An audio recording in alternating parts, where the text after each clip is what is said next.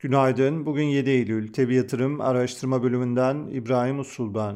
Amerika'da dün açıklanan beklentiden iyi gelen ISM hizmet sektörü verileri sonrası dolar endeksi ve ABD tahvil faizleri yükseldi.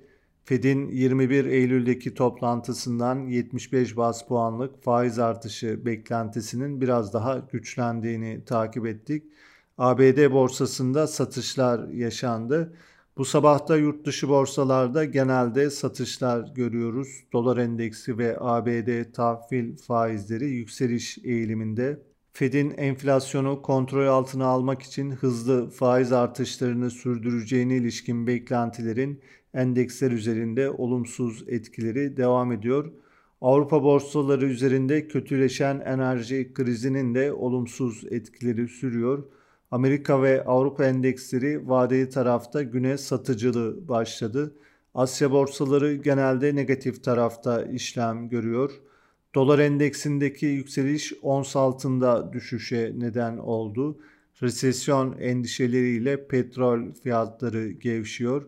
Avrupa tarafında bugün büyüme rakamları açıklanacak. Amerika'da 5 kitap raporu takip edilecek. Borsa İstanbul tarafında ise pozitif momentumun korunduğunu görüyoruz. BIST 100 endeksi dün günü %0.98 yükselişle TL bazı yeni bir tarihi zirve ile tamamladı.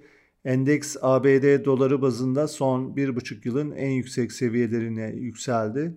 Bugün de Borsa İstanbul'u olumlu tarafta bekliyoruz. BIST 100 endeksinde 3300 seviyesinin üzerinde teknik bazda hedef olarak 3600-4000 bandı ön plana çıkmakta.